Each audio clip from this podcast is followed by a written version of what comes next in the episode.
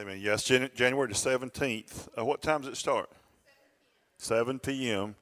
And just going to be a night of worship and just, you know, just let it flow. Amen. Like she told me the other day, let's get in the river and ride. It's okay. And we've done those before, but we encourage you to come and take part in it. It's so good to see you on this first day of this new year and a new decade. And we're excited about what God's doing and what he has in store for us this year. Today I want to talk to you, and the title we're just titling this, All God Needs is Your Willingness. And this has been on my heart this week. I felt like God actually used Crawford yesterday. I know he did, and to confirm that to me. Yesterday we had the memorial service for our spiritual daughter that went to be with the Lord way too early, 42 years old. But we were in the back after the service yesterday and had food for everyone. And he was saying some things to me about some things that was on his heart, something he was reading about the effect, you know, that is on kids when they don't have parents. And particularly he was talking about, you know, daughters without fathers in their lives, and wanting to do something, you know, towards that, to address that, and maybe in a teaching or something that we may do here shortly. And even, I didn't tell him at the time, but you know, these things was on my heart, and I went home after he and I talked, and it was just a confirmation to me to talk about what I want to talk about today. And all God really needs, you know, is just a willing heart, just someone willing. And I was also touched by the fact we had so much food back there, and all the people that helped out. Love you guys.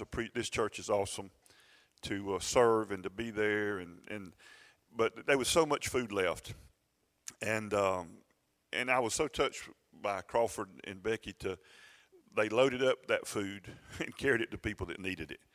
And you don't have to do that. You can go, it's Saturday, I want to go do something on myself. But to take the time to do that, I want you to know that really touched my heart to see you do that.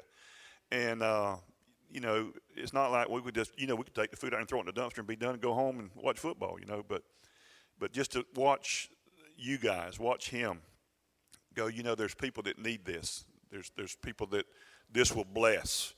And to take time to do that, that's really my message today. It's those type things that God wants us to do. Exodus chapter 35 and verse 4 and 5. Now what happens here is God's told Moses to build the tabernacle, the Old Testament tabernacle, that mobile, moving tabernacle. And God told Moses to once he told him to build it, he told him to go to the people and receive an offering. And Moses spoke to all the congregation of the children of Israel, saying, this is the thing that the Lord has commanded, saying, take from among you an offering to the Lord, whoever is of a willing heart. Now, I'm not going to take an offering. Unless you want to give one, we're not going to throw it back at you. But my point is to go after these words here. This is what stood out to me, that God, whoever is of a willing heart, let him bring it as an offering to the Lord, gold, silver, and bronze. Same chapter down in verse 21. He says, then everyone came whose heart was stirred. See, that's the key. Their heart was stirred. Their heart was moved. And everyone whose spirit was willing. And they brought the Lord's offering for the work of the tabernacle of the meeting, for all of his services and the holy garments. Verse 22, they came both men and women. This is not just one. Men and women came. As many as had, here we go again. You see a pattern here? A willing heart. And they brought earrings and nose rings. See, nose rings didn't start here lately. They were always back in, so they're back in the, you know, if you got a ring in your nose, you want to give it, we'll take it. Hallelujah. Okay. But they took out their nose rings, rings and necklaces, jewelry of gold. Every man who made an offering of gold, he did it to the Lord. And we're not going to read other verses, but what happens is finally Moses goes back to the people and he says, don't bring any more. And he makes this statement. He said, we have more than enough. More than enough. When's the last time you ever heard that? Don't bring any more. We got more than enough. And it was for a specific cause, a specific need, a specific thing. We, you know, granted, we see that and understand that. But my point is this. If everyone in here has, if the people with a willing heart just do what they can, whatever that is, give what they can, do, whether it's financially or your time or your energy or loading up food and carrying something, if you just do what, there'll be more than enough. God don't even need everybody. He just needs everybody that's got a willing heart. And what I'm talking about today has got nothing to do with salvation. Okay, you can give your life and you're not going to earn your way to heaven. This ain't got nothing to do with that. But this is because we have been born again. And because God has changed our life, out of that we're going to display and be that ambassador for Christ. We're going to show forth his glory in that he's called us to do. Amen? So I'm going to let you be seated. For the sake of time, we won't make you go around and hug everybody again.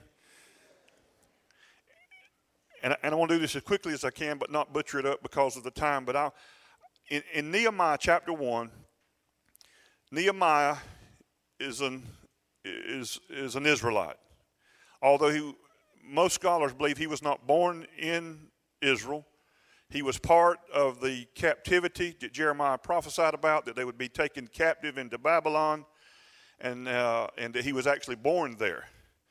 But yet he knows he's an Israelite. He knows that he's a Hebrew, and regardless of where he was born. And now the Persian king has defeated Nebuchadnezzar, the Babylonian king, and they're still captive in a foreign land. Jerusalem has fallen to the enemy. And of course, Nebuchadnezzar came in there and just basically destroyed it. And in verse 2 of Nehemiah, it says that one of his brethren came, he and certain men of Judah, and he says, I asked them concerning the Jews that had escaped, which were left of the captivity, and he asked them concerning Jerusalem. He wanted to hear, how is it? And they said unto me, the remnant that are left of the captivity there in the province are in great affliction and reproach. The wall of Jerusalem also is broken down, and the gates thereof are burned with fire. And it came to pass when I heard these words that I sat down and I wept and I mourned certain days, and I fasted and I prayed before the God of heaven. Now I've told somebody this before, and you've heard me say this, but listen to me. Every one of us in this room, God has created you in his likeness and image, and you bear an aspect of God that nobody else can properly display. You bear a facet of God that nobody, that's why that there's never been two of you. And one of the reasons that is not just so you'll be unique and special, which you are, but you and I are a reflection of the glory of God. That's what the Bible says. Man is the glory of God. So we display an aspect of God that cannot be displayed properly apart from us. Now sin, like a broken mirror, marred that, but God through Christ put us back together. Can you say amen? And so I've told you that every one of us, God's got something that he wants us to do. He's called us in some area of, you can call it a burden or a calling or whatever. But everybody's got something to do, and we're not all called to do the same thing. Not everybody's called to stand before a church like what I'm doing and preach the gospel. And aren't you glad of that? I told my wife, and our little precious spiritual daughter, she fought cancer for 3 years, and we've known her for over 20. Loved her. With, she's just really like one of my kids. And but she had a long time to think about her death. And she had a long time to plan it.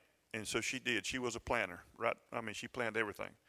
And in her own handwriting, she wrote everything down just like how she wanted to do it. And she wanted my wife to handle it. And I've watched my wife through this whole process. And she's had to contact people from all over the country that Vicky knew and people from California. And in fact, one of the guys that spoke yesterday, some of you may or may not know that were here, Josh that spoke, he's a pitcher for the Milwaukee Brewers.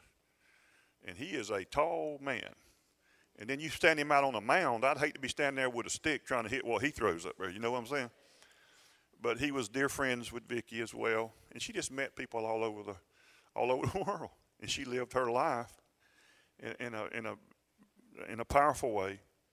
But, you know, I told my wife yesterday, I said, you know, and I'm serious. I said, man, I just watched you through this whole process. And, man, you start dealing with people and families and, you know, we had people say, well, you know, she would have wanted this. No, we got down what she wanted. You know, people always do that. If you figure, this is what they would have wanted. No, they didn't. They didn't want that. They wanted what they wrote down. That's what they wanted. And so she had to hold the line, even though they said, well, this is, I want, this is what she wanted. This is what we're going to do. And I just told her yesterday afternoon, I said, baby, you were amazing. I mean, I said, you know, you've gotten tougher in your older age here. You just hold the fort, you know. I mean, just amazing. And, you know, and, I was just bragging on her. And she said, well, I couldn't no way do what, you know, you got out and talk in front of people. And she, you know, she would, there's not enough money in here to pay her to do that. She just won't do it. So save your prophecies about prophesying to her about preaching, because she ain't going to do it. You know, and we can believe that we've got a lot of that over the years, just in fact of that she's a preacher's wife. You know, well, you know, she's not supposed to. She's supposed to do what she's doing. And we're all called differently is my point. We're all called with different gifts, talents, abilities, and graces from God to do what it's called us to do.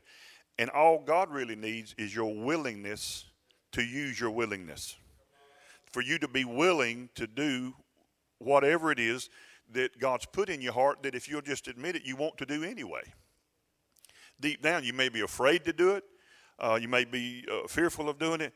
But here in Nehemiah, so a clue to your calling is when you see or an injustice.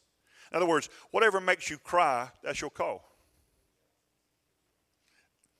Well, I need to rephrase that. Now, I've seen a lot of people brought to tears by a situation, but they were not brought to action. Now, you can watch something on TV in a commercial about starving kids and be sad and cry, but it don't bring you to action to do anything about it. And there's nothing in anything that I want to say today that has any kind of condemnation or guilt. So just don't even entertain that. That's not got nothing to do with anything I'm trying to tell you. All I'm trying to say to you is God, there's things that will make you cry, that will move you to compassion. Sympathy just goes, oh, that's bad.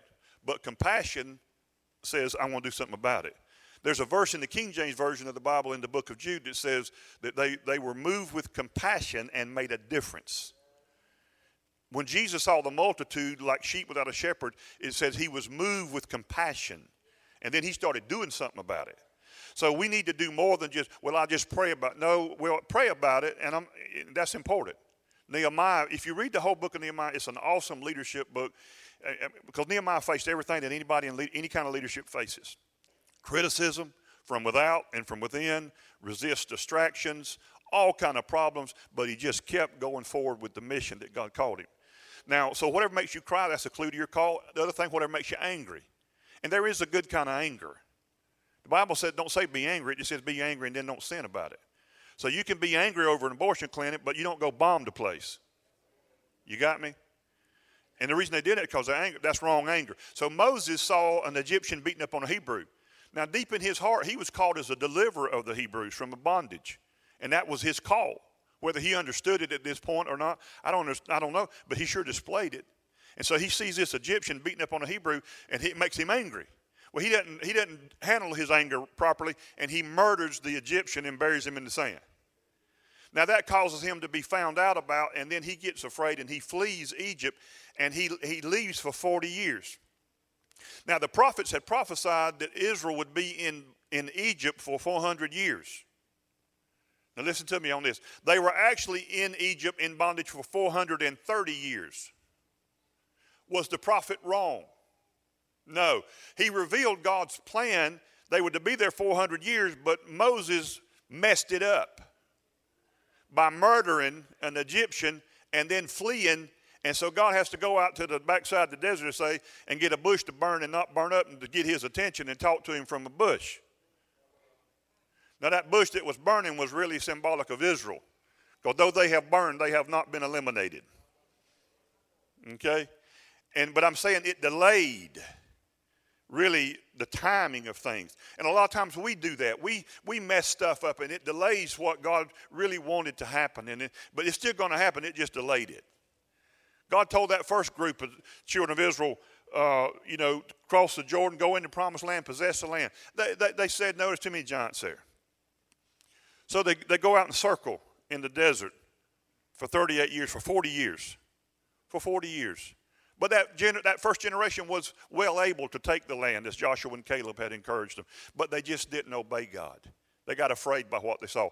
Everything you can see is the birthplace of unbelief. Now, diminished faith being exercised, you can fix that. Faith cometh by hearing, hearing by the word, by maturity. But unbelief, you can't fix unbelief. You have to repent of that, and that means to change your mind about what you believe in. Because you're unbelieving something that you should believe in. That's what unbelief is.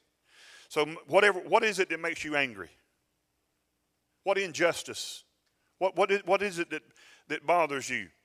So when Crawford said that to me yesterday, and we were talking, and it got me thinking, and I said, well, I just go home, and I just want to think about this a little more. And I just pulled up world hunger, And it said 952 million people are hungry every day in this world. 952 million. And it said, and I was shocked by this, it says 16,000 children die every day due to a hunger-related cause. 16,000 are dying every day. And then this is something that really I didn't expect to find out. It said, you think about kids in foster care. And thank God for foster parents and people that sincerely and earnestly love these children and want to see them have a home. And some of the things that he and I were talking about, that, in other words, when daughters don't have the influence of a loving father, then sometimes that they do, they end up seeking that attraction or affection or whatever from men in very wrong ways. But I was kind of shocked by this statistic that this is America now, over 50% of kids that are in our foster care systems are there because of poverty of their parents. So over half of the kids that are in foster care, I thought they were all there because their parents are on drugs or this and that, but they're there by poverty, and you go, well, the poverty might be caused by drugs. Well, it could be, but I'm just telling you what the statistics said. So there's kids that are in foster care that if their parents just had enough food, clothing, and shelter for them, they could stay with their parents, and the families wouldn't be separated. And you may be going, well, what can I do about that? That's exactly what I'm asking. What can you do about that? Now, I also read that there's more than 2.5 billion professing Jesus Christians on this planet right now. And they said there's well more than 500 million congregations. Now, of the 6+ billion on the planet, a third of that is Christians. So we're not outnumbered. Just if everybody with a willing heart would do what they can do, that'd be more than enough. And you wouldn't have to depend on the government or any other entity to handle it. And again, there's nothing in my heart to try to make you feel bad about this. I know this is a little bit different. This is not your little, it's a little bit different. But there's over 350 verses in the Bible admonishing us to take care of the poor. It must be important to God. Psalm 9:18 says, "For the needy shall not always be forgotten." The needy. I'll never forget, Ivory told me in an elders meeting about our food ministry.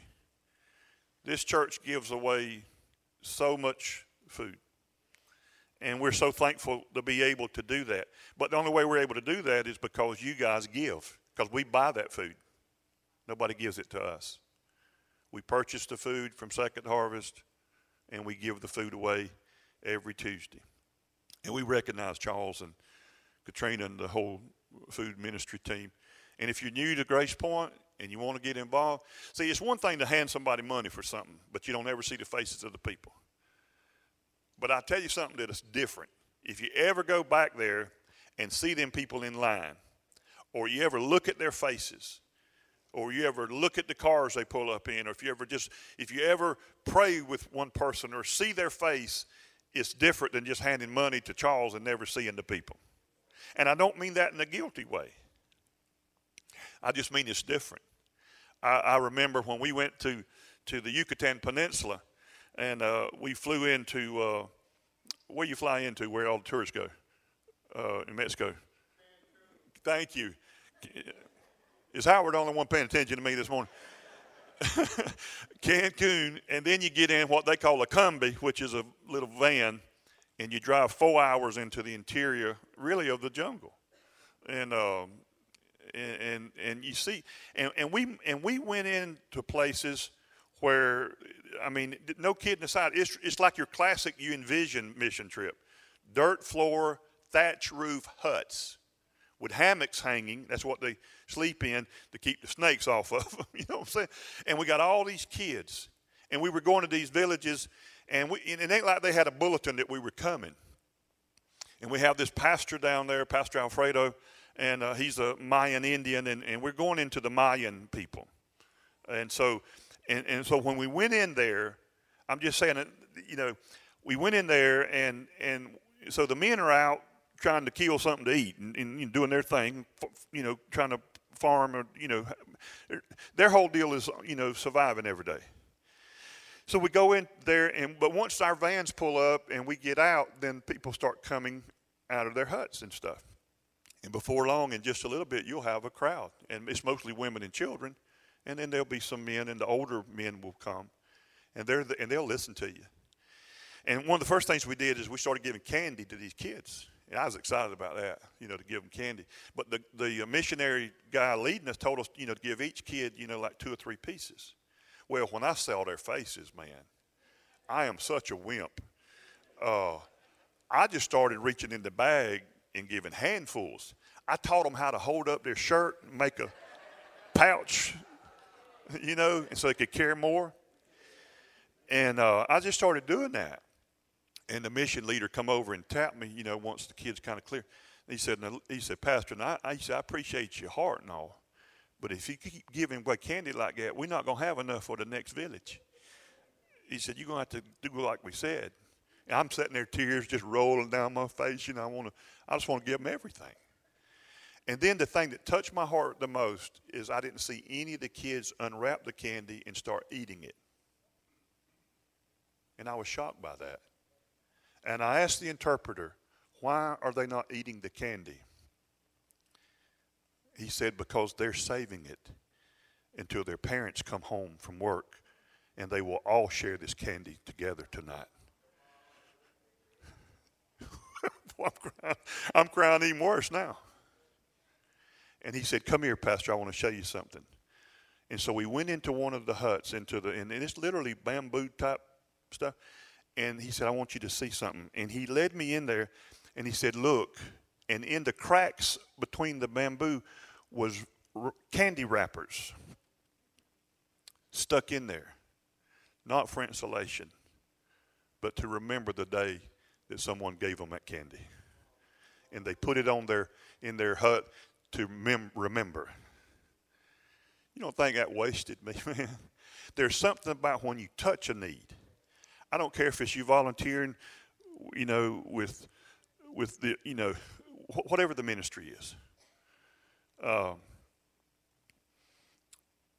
It just changes you. And listen, God hadn't called all of you to do the same thing. He had, you know, I see pastors that go one time. I got Pastor Dale Carver, this great friend of mine, and I preached for him a while back outside Atlanta in Carrollton. And I remember this guy kept wanting me to come to the Vietnam and Cambodia and those areas to preach way back there many years ago. And I just didn't have that just wasn't my call. But he just wouldn't leave me alone. You know, yeah, we want you to come. And I said, listen, there's a guy that's mentioned to me about wanting to go on the mission field. I said, I'll hook you up with him, and maybe he'll go. Pastor Dale was in my network. Pastor Dale went, he's been going ever since, and he hadn't stopped. That's been about 20 years of it or more, and he loves it. He told me, he said, man, I just love the smell of an airport, just how it smells. Makes me nauseated to know I'm finna get on a plane, but he's excited about it. We're not all called to do the same thing. So you don't have to feel guilty because you don't do everything everybody else is doing. That's not the point of my message. All I'm trying to awaken in you is that you do that thing that God's put in you, whatever that is, because there's something that God's called you to do. And there's something that God's called you to do, listen, no kidding aside, that will make a difference in this world. And it will make a difference in the lives of people.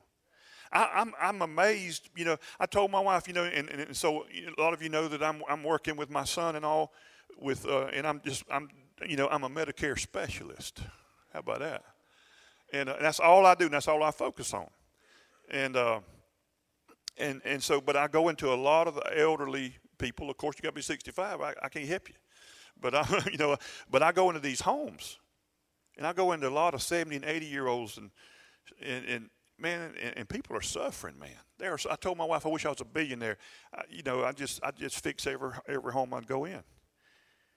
I mean, just deplorable living conditions, deciding whether they're going to eat food or take medicine.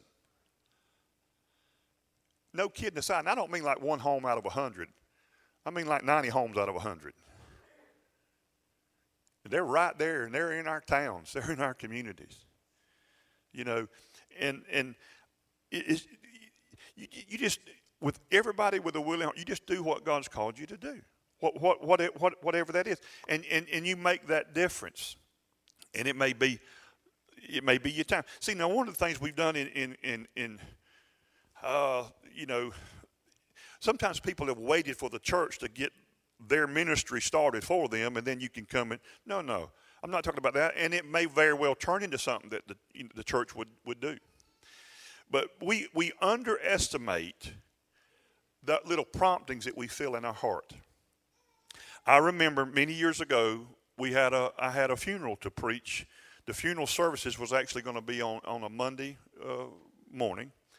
This lady had put me in her will to preach her funeral when she died. And when I was an evangelist, this lady, God healed her under our ministry. And just amazing things she did there. And I'm tempted to tell that miracle, but I'll just leave that one.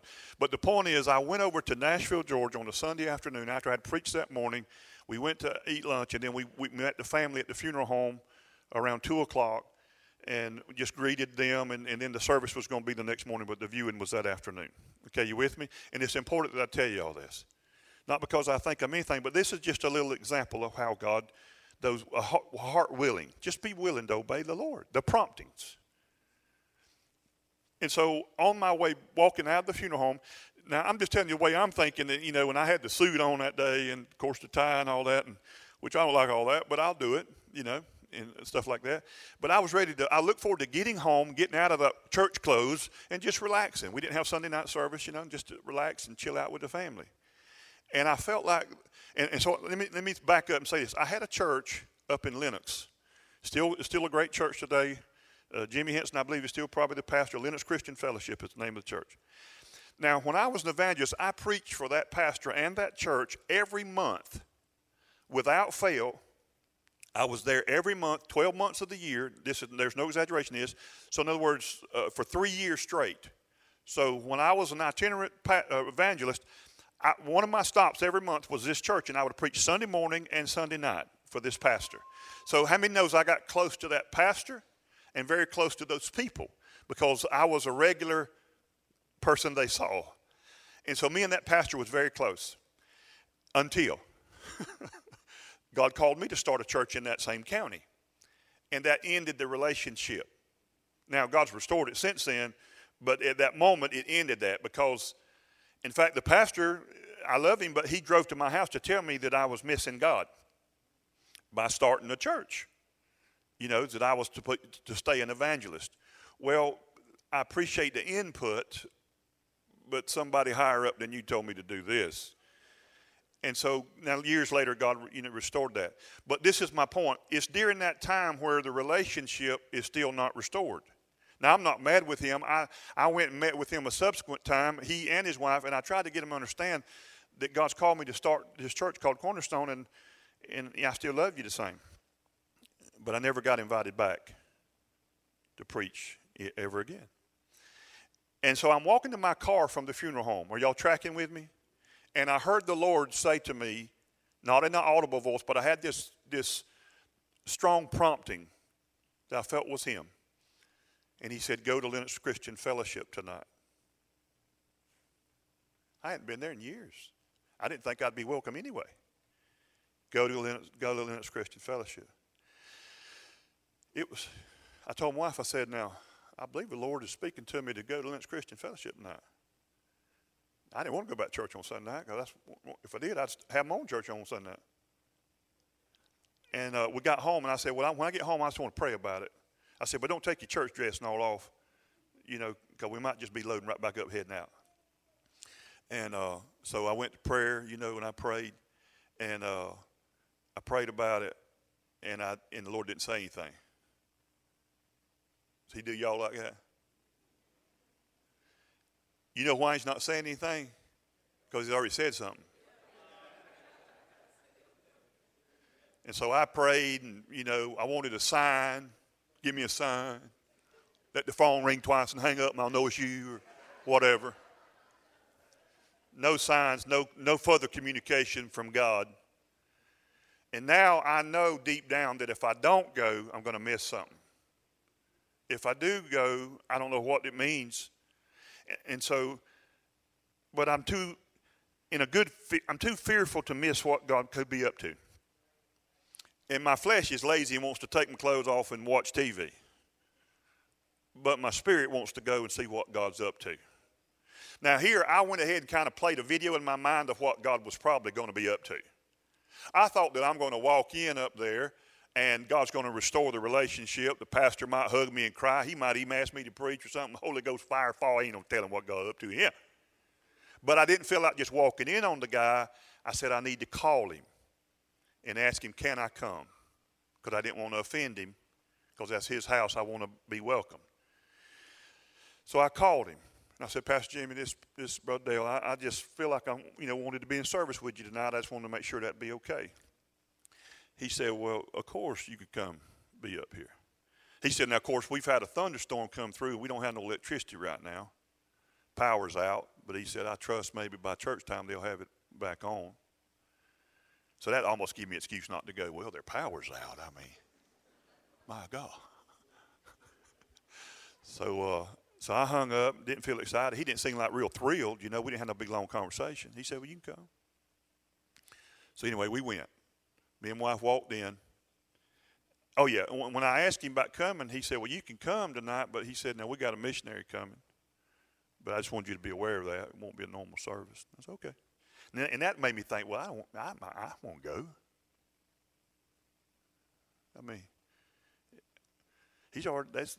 my plan ain't, it don't look like God's, I don't understand all this. So I go there. And I go to the service. I go in and sit on one of the pews. And then as the service progresses, Pastor Jimmy comes to the pulpit to translate. He said, well, it's good to have Brother and Sister Young with us tonight. And, I thought, well, here we go. And he said, Brother Dale, why don't you just stand up and greet the people and say something? You ever stood up and tried to say something awesome and it just run down your chin onto your shirt? That was one of those moments. Because there was no unction from the Lord for me to say anything. So I tried to say something really profound, encouraging, and I felt like it just rolled right off my chin and slobbered on my shirt. And I remember sitting down going, stupid, stupid, stupid, stupid. You're so stupid. I hate you. I did. I'm serious. And I was sitting there like, man, this is a bust. I must have missed this a mile. I should have been at the house watching football, man. And so service goes on. They go through all their stuff. And then they introduce this little lady, short lady. Her name was Maria Mendeva from Bulgaria. And so I'm sitting there. I've been doing this a long time. I've been in a lot of services with a lot of missionaries visiting in different places. When she come to the pulpit and stood behind it at that church, I'm sitting out there. The Spirit of the Lord came strong on me. I don't know if you understand that, but God's manifested presence, just like a jacket, went on. I felt everything in me went to attention. And I heard that same voice that said, go to Lenox Christian Fellowship. God says, this is why I brought you. Help her. This is why I brought you. Help her. It was just overwhelming. I knew then why I was there. And I had, even though God said help her, I knew what he meant. He meant to help her. He meant to help her financially. Because I was in a position as a pastor in our church to help her. So I went to, after the service, I met a couple from Atlanta called the Cornetts, Tim and Betty Cornett. And they were the people that had won her to the Lord in Bulgaria. And I went to them and I said, I want to have this lady to come to my church and to speak. I want to be able to help her and help her ministry in any way that we can. He said, Brother Young, we'd love to do that, but he said, she's got next Sunday booked and solid, and then she's flying out Monday, so that, you know, won't be any opportunity this trip. But we surely want you to help us. You know, we'll take your money. We want you to help us, but it just won't be this trip because she's booked solid. She's going to be flying back, and they lived in Atlanta, so she was staying in Atlanta with them. I really felt like the Lord said that she was supposed to be at our church. But I couldn't say that. I said, well, here's my card. If something happens that y'all get a cancellation, just call me now and y'all can come. He said, okay. Guess what happened? She got a cancellation. So he called me right at the end of the week on Thursday. He said, we can be there Sunday morning. He said, the church canceled. We were supposed to be at. I said, well, y'all come on. When that lady walked behind my pulpit at Sparks, Pastor Keith would have been my wife. When she went by, it was just a, I don't know. It wasn't because she said nothing powerful. She's just such a soft-spoken little sweet lady. And she just spoke about, you know, what God had called her to do. And our people gave over $20,000 to her. Is that right, Keith? That day. Over $20,000. They don't normally get $20,000 when they go. And that's not because we had some Mr. Big Bucks that dropped in a big pile. It's because all of our people poured in. Because, now let me tell you about Maria, and I'll be done. Her daddy was killed in the Chernobyl nuclear explosion. You may have to Google all that this afternoon while you're trying to get your Sunday nap.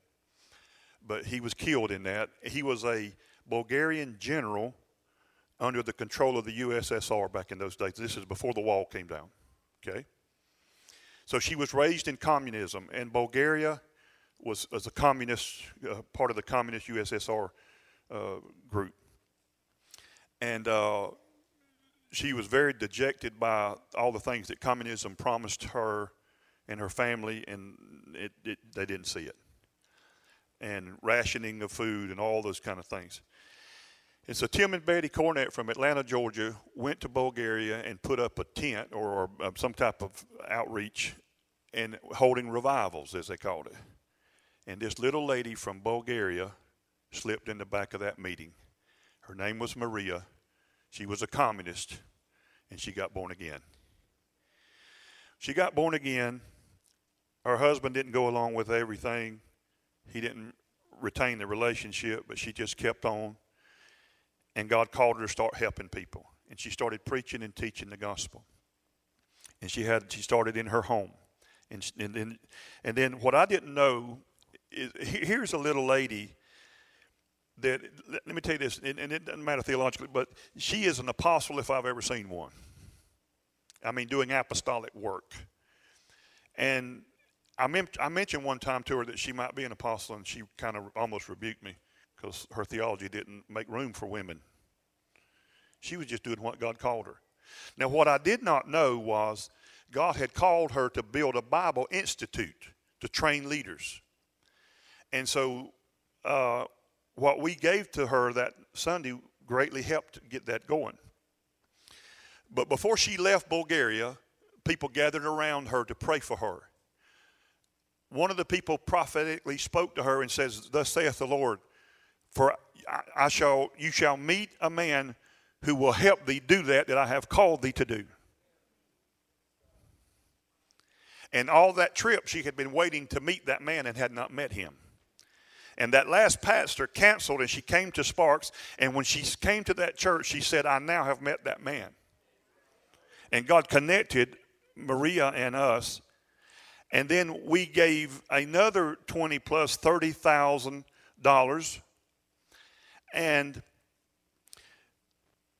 just people being willing. Now, I don't mean any offense in this. And I know this goes out and it hampers my storytelling. Because I don't want people to get their feelings hurt by the truth of what I'm saying. But I had the precious couple come one time without her, without Maria. And they tried to raise money. They got about $800. They tried to say, if you give $1,000, we'll give you this painting. It just don't work. It didn't work in my church.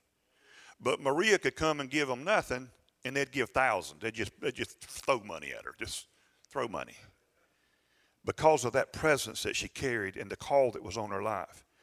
Now, listen to me. I don't know who I'm talking to and what God's called you to do. And you might be sitting there trying to figure out how, when, where. I ain't got no money, can't do this, can't do that. How am I going to? You ain't got to do none of that. Because your daddy owns the cattle over 1,000 hills and all the hills that they own. Now, listen to me. Seriously, listen to me. If God, now either what I just told you is true or just a fabricated story, and it's truth. God would speak to a little old boy like me walking through the parking lot from a funeral home in Nashville, Georgia, and tell me to go to a church that I didn't even feel welcomed in. But because I was willing to obey that slight prompting without knowing what was going to happen, I about messed it up by staying home. But I went there. God connected me with Maria Mendeva, and for many years we give thousands of dollars. And because God told me to help her, I said, Maria, I want to know what it takes for you to live. I want to know what you live off of. She gave me the figure. It's not nothing compared to what it takes us. I think it was $900 a month. So I said, our church, we're going to do that from now on. We got you, girl. So our church paid her livelihood from then on for many years. She said she went and took that money that our church gave her. And there's no bragging in this. If you're just willing, tremendous things can happen. And she built that two-story, amazing, huge, this is almost as long as this intersection, two stories, Bible Institute. And she said, Pastor, I want you to come to Bulgaria and to dedicate the Bible Institute. I'm like, oh, God, no, I got to fly.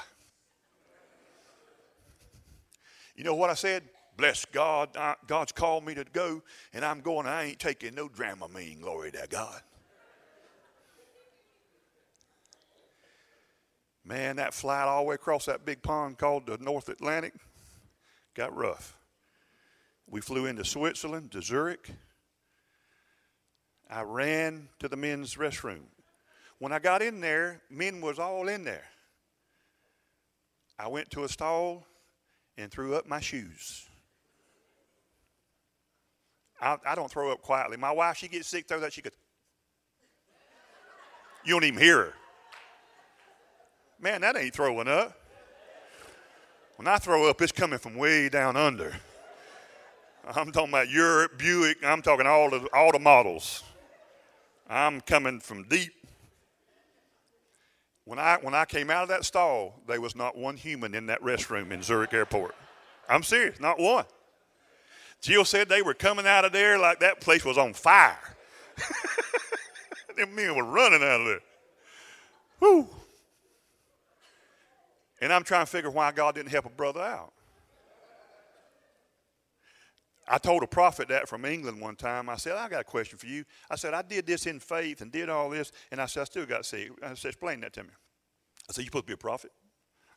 He said, you outrun your faith. I said, what you mean I outrun my faith? He said, you just jump beyond what your faith level is. He said, just because you don't take Dramamine, that don't mean you got faith.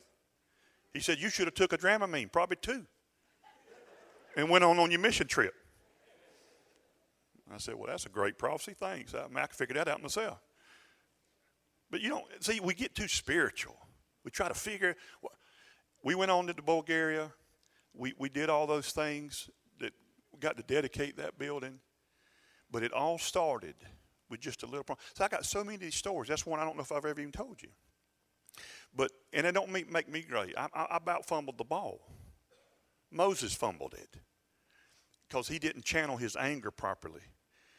But I'm asking you to do more than in 2020. I felt like God said last Sunday, you know, that 2019 was a strengthening year. He had strengthened so many of us. But now this is the year to use that strength. This is a time to use that strength. Now, have you ever prayed a prayer like this and say, God, what injustice have you called me to address with my life? Many of you have never said that to God. Now, doing what I'm saying, you're going to have to kind of chill yourself out a little bit. You understand what I'm saying? You're going to have to listen. But if you'll just live your life, and I know you try to make a living. I'm doing the same. You're out there blowing, going, doing. I understand all that. But in that, if you'll just say, God, you know, listen, guys, you know, for long, just like Vicky left here, and it is, but, you know, I'm going to leave here. Ain't taking nothing with me. You ain't going to carry nothing with you. Now, I do see a lot of people, they're living like and they're working like and they're going after stuff like they're going to get to keep it. Now, I'm all for enjoying, you know, I mean, money's like toilet paper. I've had it and not had it. I'd rather have it. You know what I'm saying? I can't believe he said that. I know. I know. I'm a working in progress. But I'm real. Might not like it, but this is it. And so, you know, money don't buy happiness. It sure makes you feel better, though. I've been without it, and I've, you know, it's hard not to be happy. I mean, it makes me happy, you know. But I understand what they mean by that. I hear people, I told you, people. I had people, you know, here a while back in the fall. Well, I'm believing 2020, you know, it's going to be my breakthrough year. Well, you got to get off the couch and get a J-O-B then. You just need to break through that couch.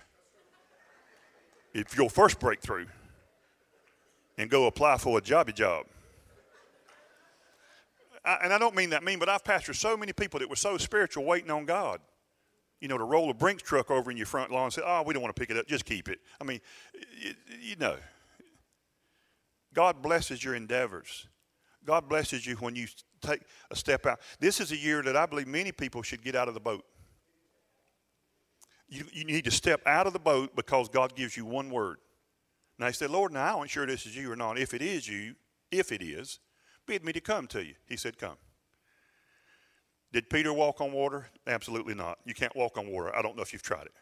You can't do it. Water will not hold you up. What Peter walked on then? The word. The word is what sustained him. The word is what kept him. And the word is what brought him to the word, who was Jesus. So, all you need from God is just one thing. Now, let me say this. The need is your call. Some of you are waiting on Gabriel like I used to do, but to beam down in your bedroom and hand you a Holy Ghost fax. The need is the call until you get the call. A lady came to my church up at Sparks when I was pastoring there, and a lot of times I would say, well, what brings you? She wanted to join our church immediately. You know, and people always terrify me, really. I mean, date me a while before you marry me, okay?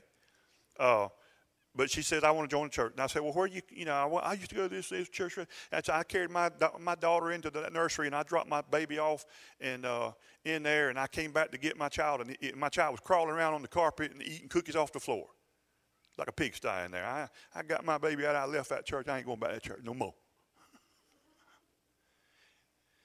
It was just one of them days, too, you know, when I was hearing all that. I've been pastoring a while. I looked at her. I said, ma'am, do you know how to run a vacuum cleaner? Yes. I said, well, why didn't you run a vacuum cleaner? See, you caught that church right in a moment where somebody dropped a cookie on. You don't know what preceded all that. You got a picture in your mind like they letting them graze off the floor. But you just happened to catch it when chaos was going on. And what you should have done is come in there saying, can I help? Where do you keep the the vacuum. And let me help out here. No, what you did, snatch up, get offended, get mad, go tell everybody, post it on Facebook how bad their nursery service is. And I'd give them 0 stars if it was possible.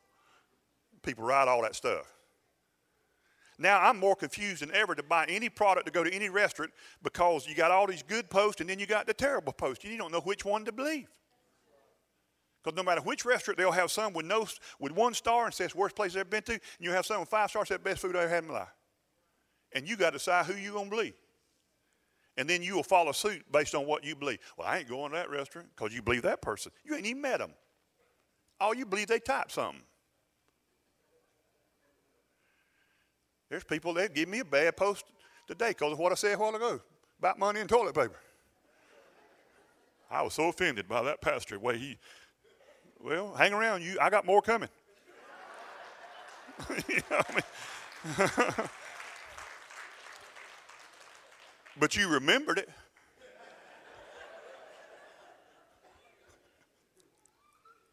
Listen, no condemnation. This has got nothing to do with God loving you. God loves you. Your sins are forgiven. I won't name the churches because I don't want to bring any but I heard a pastor say, and it wasn't Joel Osteen's church, okay, so we'll just take that one off page because when I say mega church, everybody thinks it is. But it was a large, very, very large church, very close to that. But the pastor of that church said this. Said, I had a visiting guy come to my church the other day, a speaker, visiting speaker. And he spoke about the hurts of fathers, natural fathers. And many of us can't relate to our Heavenly Father because the absence of or the abuse of a natural father has really tainted that view of our Heavenly Father. And he said the guy gave an altar call, and he said, I want everybody in this church who hates their father to come to the altar today. Hates their father, their natural father, whether they were living or dead. If you hate your natural father, I want you to come to the altar.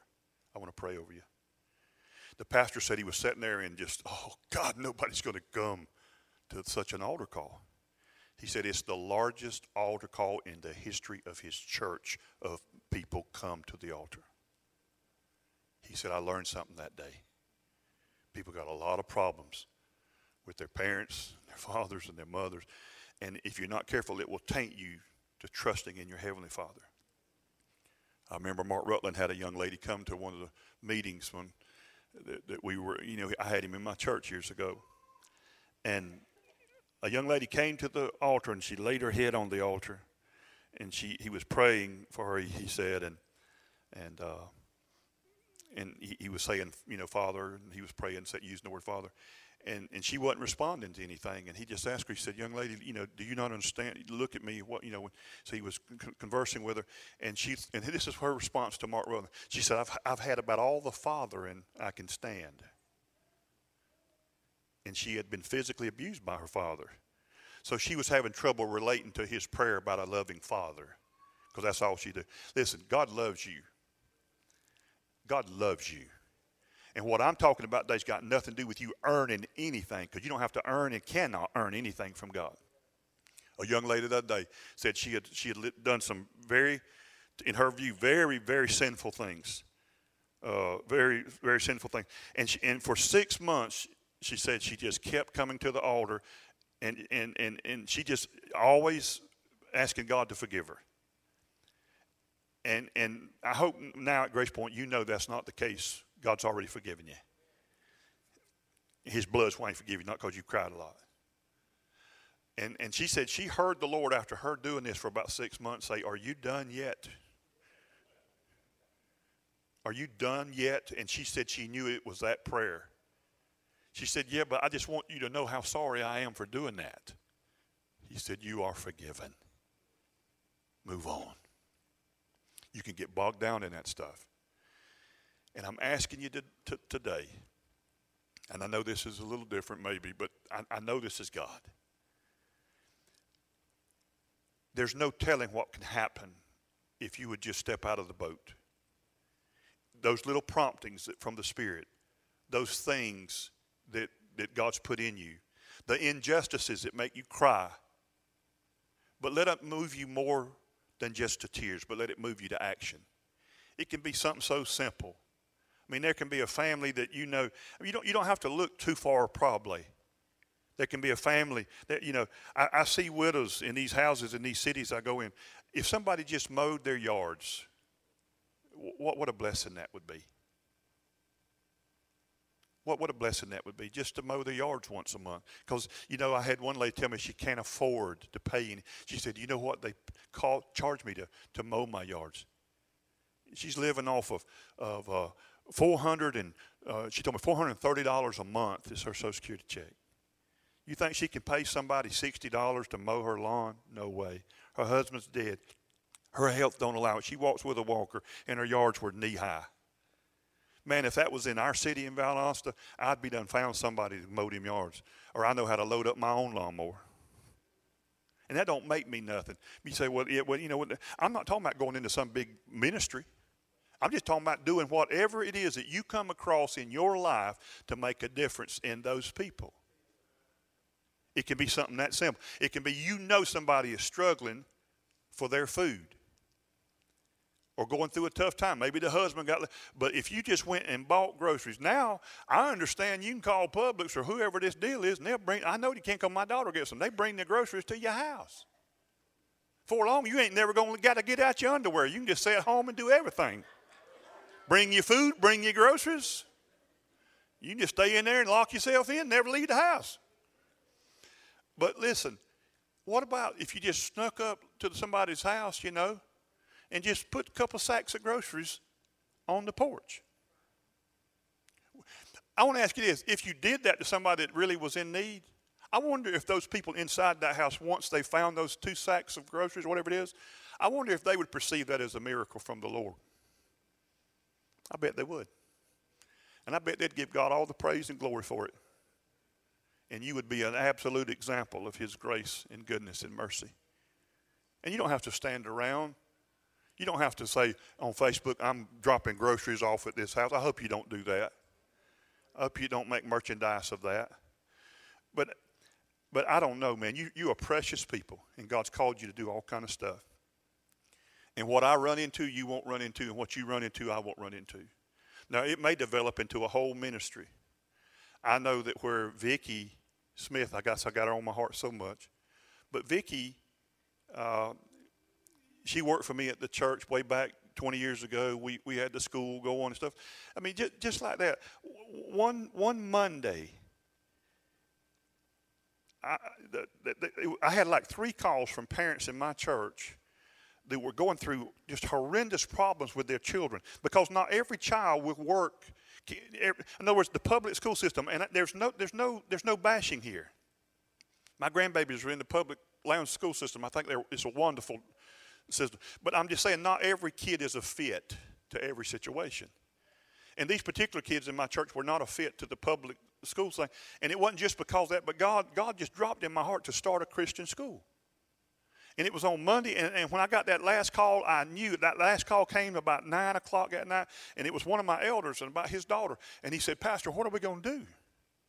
And I immediately said, I'll tell you what we're going to do. We're going to start a school for her and every other kid like your daughter that's having difficulties. And I called for an emergency elder meeting, if there's such a thing, the next night. And I told them, you know, we're going to start an academy, start a school. And we did.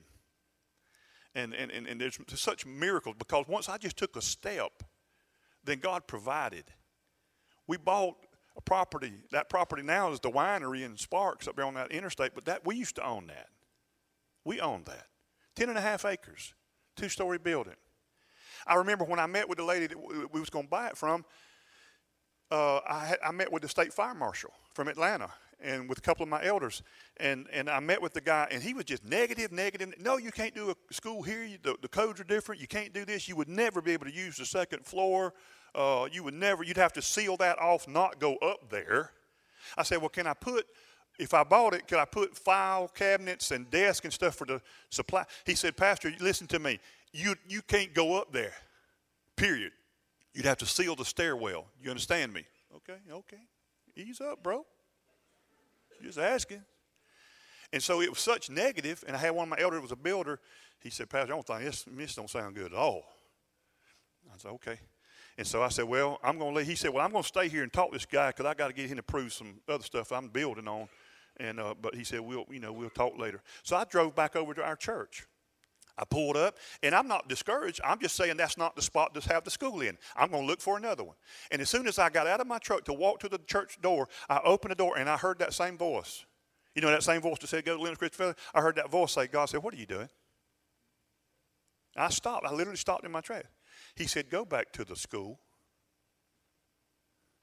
God called it a school, y'all. It wasn't even a school then. But the God already said it's a school. He said, go back to the school. What'd you do? I got right back in that truck.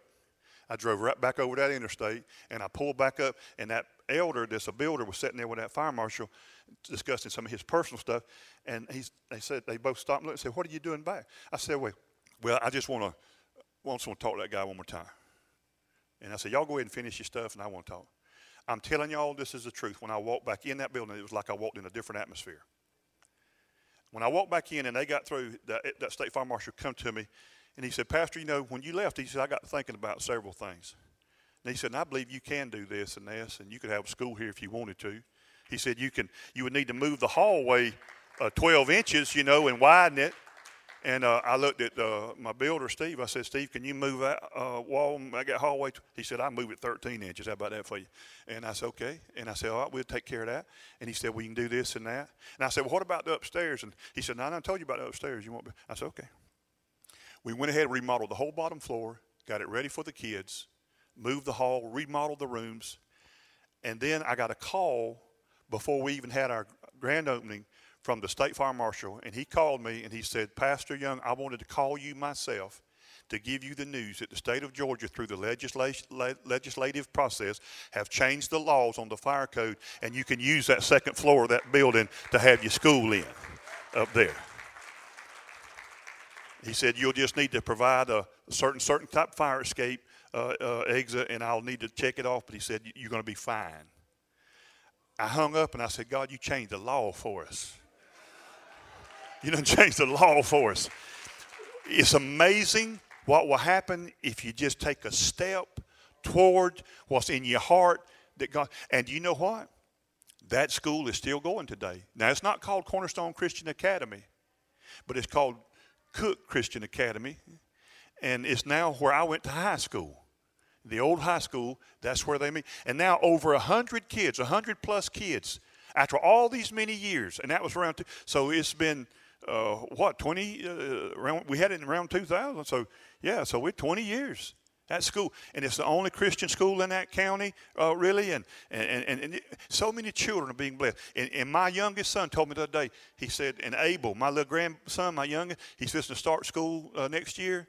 He's in preschool now, and my youngest grown son, he said, I'm going to put Abel in the academy, and so Abel's going to go to the school that his papi started, out of obedience to the Lord. And God has sustained that, and he's kept that, and it's a blessing. And what we did when we got ready to sell it and get rid of it, my heart was so wrapped up in that. I told those teachers, I said, y'all form your own board of education here, school board. Y'all form your own stuff. And I said, and I'm going to let you stay in this building for another year. And Keith knows everything I'm saying is true. I said, I'm going to let you stay here rent-free. I'm going to give you X number of $1,000 a month just to help you. And I said, I'm going to give you every computer in this room, in this building. I'm going to give you, because every child had their own computer. I'm going to give you every computer. I'm going to give you, and we bought all brand new furniture. We didn't go buy junk. We bought brand new school desk. We bought brand new supply. We had 18 employees there. I had 18 employees. I said, I'm going to give you everything in here. When y'all move out of here and you go into your own place, everything in here belongs to you to keep the school going. Now, finances hit and the economy crashed, 07, 08. And my heart was so big, I couldn't give them, the money wasn't in the church to give them that. I think it was a couple $1,000 a month or something like that I wanted to be able to give them, plus no rent. I had bought a brand new 72 passenger flat nose school bus, dual air conditioner, tinted windows for our youngins, because God's kids deserve the best. And I raised the money for it in 3 Sundays, and paid cash for it in Atlanta at the Bluebird place, by God's grace. And I remember I drove to Atlanta and got that thing, And I even got my own bus license to where I could drive it because I wanted to drive that bad boy. And I remember sometimes I would tell the teachers, they was like, Pastor, you too busy to do. I said, I want y'all to call me. I want to drive it and carry y'all on a field trip somewhere. So I drove them all the way to the fair one year up there, the state fair. I was driving that bus, boy. It was just God. I knew it was God. It was all paid for. But when I couldn't hold my word to that school, who wasn't under our control, but I went over to that teacher, to the administrator, and I'm done after this. I said, listen. I said, I promised y'all X number of dollars for 12 months. I said, we don't have it. I mean, we just don't, we just don't have that kind of money. For, you know, the economy crash, people are not giving as they gave in the past. But I tell you what I am going to do so that you won't come up any short. I said, I'm going to give you this brand new bus out here. I said, I got the title in my hand. Now, it was almost tears in my eyes, and my youth pastor was kind of mad at me because he wanted to keep it. But I signed that title over to that school, and I gave it to them. And walked away. They turned around and sold it to the Cook County Board of Education, and I'd be going down the road and I'd see that bus. Now, and part of my heart was a little sad because I said that's supposed to be hauling other kids, but they had to do what they had to do. Now, most people in that county wouldn't even say boo to me. I don't mean this out of hurt. Maybe it is, but I'm just saying you got to do what God's called you to do. You may not ever get any credit. I've never been invited back. I've never been acknowledged as the founder of the school. I've never received any kind of acknowledgement that I even had anything to do with it. Me and Papa know, though. Me and Papa know. And it gives me great peace. And I'm thankful that my little grandson will walk those halls. He wouldn't be able to walk that and go there if I hadn't obeyed that prompting of the Lord. You never know where it will lead. You may help one family, and that be the end of that. Or you may go into a whole ministry endeavor in that area. You may start something that God will have you do full time. I've watched Pastor Keith with the House of Grace. All those things. You never know where God's leading you to do it. But do that thing that God's prompted. I want you to stand to your feet. Now, they went a little overtime on me today, and I'm so glad. And I went a little overtime on you. But we're going to survive. And don't get mad. Come back next Sunday, and I'll try to get you out by 12. But today just wasn't that day. Okay? Now, this is the question. Are you willing to use your willingness? I want to see a hand. Wait a minute now. Before you just churchy throw it up, I'm serious. Are you willing to use your willingness for what God's called you to do? If you are, I want you to raise your hand. Man, I like that brother by Abel. He throwed his up like I mean, for real, I'm willing. I cannot wait to hear of what God's going to use you to do. All God is wanting is you just to be willing. That's all. That's all he needs. He don't need your money. He don't need all. He just needs you to be willing. Nehemiah started crying, and the king recognized his tears, and he said, why are you so sad, bro? He said, I just got a report from my Jewish people. They're suffering. Walls are down, gates burned, not enough food. This is what the king said. What do you want to do? See, some of you ain't never thought that the king might ask you that. What do you want to do? He said, well, I want to go, king, and rebuild the walls, rehang the gates, and rebuild the city. And I want you to pay for it. In a roundabout way, that Persian king is the one that burned it down. In other words, I want you to pay for what you destroyed, but not in a redemptive or retaliatory way. I just want you to help. I want you to finance this. A Persian king who does not believe in Yahweh God, but I want you to build the city of David. I want you to pay for it. And I want letters of authority, and I want an army to go with me to protect me, and I want the ability to cut down trees in the forest of Lebanon. And I want you to empower me to fulfill what I feel on the inside. And I want to do more than cry about it. I want to do something about it. And the king said, go. And here's the papers, and here's the money, and here's the authority. King said, when you think he'll come back? I said, I'm not sure, king. He was the governor, Nehemiah, for 30 years. in that province. And it all started with a tear run down his face when he heard bad news. What injustice is God calling you to? We can make a difference in this area, wherever you're from, wherever you live, whatever city. I don't know what it's going to look like. It's, the list would be too long for me to try to give examples of everything possible. But it can be something as simple as just helping, feed somebody, buy them something. I still get these people. I don't know what kind of sign is on my head, but I'm the gas pump preacher. And I meet people at the gas pump, and they come up to me and says, "Excuse me, sir, could you help me? Could you help me?" Now it's just, I just smile when it does, because it's got where it's happening so regular now. I guess because I'm out fueling up so many places.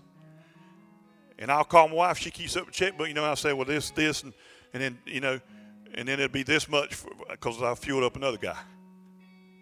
Did that make you great? No. But I've watched people cry. I've watched two people in Valdosta with tears run down their face because I just filled up their tank. Man, if $25 will make you cry, and then they were praising God for it. And they didn't even know I was a preacher, and I didn't tell them I was one. I just said, man, I remember this one lady. She said, I'm just trying to get back to me. I said, I don't know what's going on in your life, but I know God's providing for you right here. And if he'll provide for you at this gas pump, I said, he's going to provide for you when you get back up there. Now, listen, if God will speak to me on behalf of a woman from Bulgaria to help her, don't you think God could speak to somebody and say, help you, hire you, promote you, bless you, give to you? Don't you believe that? Because that's exactly what this is the year you got before you. Now I want you to do something with it. I want you to say, God, what have you called me to do? If I read you what I read to the people at the funeral yesterday that Vicky wrote on her own Facebook page, she wrote down, she said, 10 things I want to let you know that I'm thankful for. She said, I've got so much. And she was dying with stage 4 cancer. And she was in the throes of that cancer. And one of her statements was that I thank you, God, that you've allowed me to pray for other people and not focus only on my own problems. And I tell you one thing that she did after hours of conversations I've had with her over the 3 years. She never one time doubted God's goodness or his love for her. She didn't understand a lot of things, and she would have liked to have been healed. But she never doubted. She said, either way, I'm good. God's got me.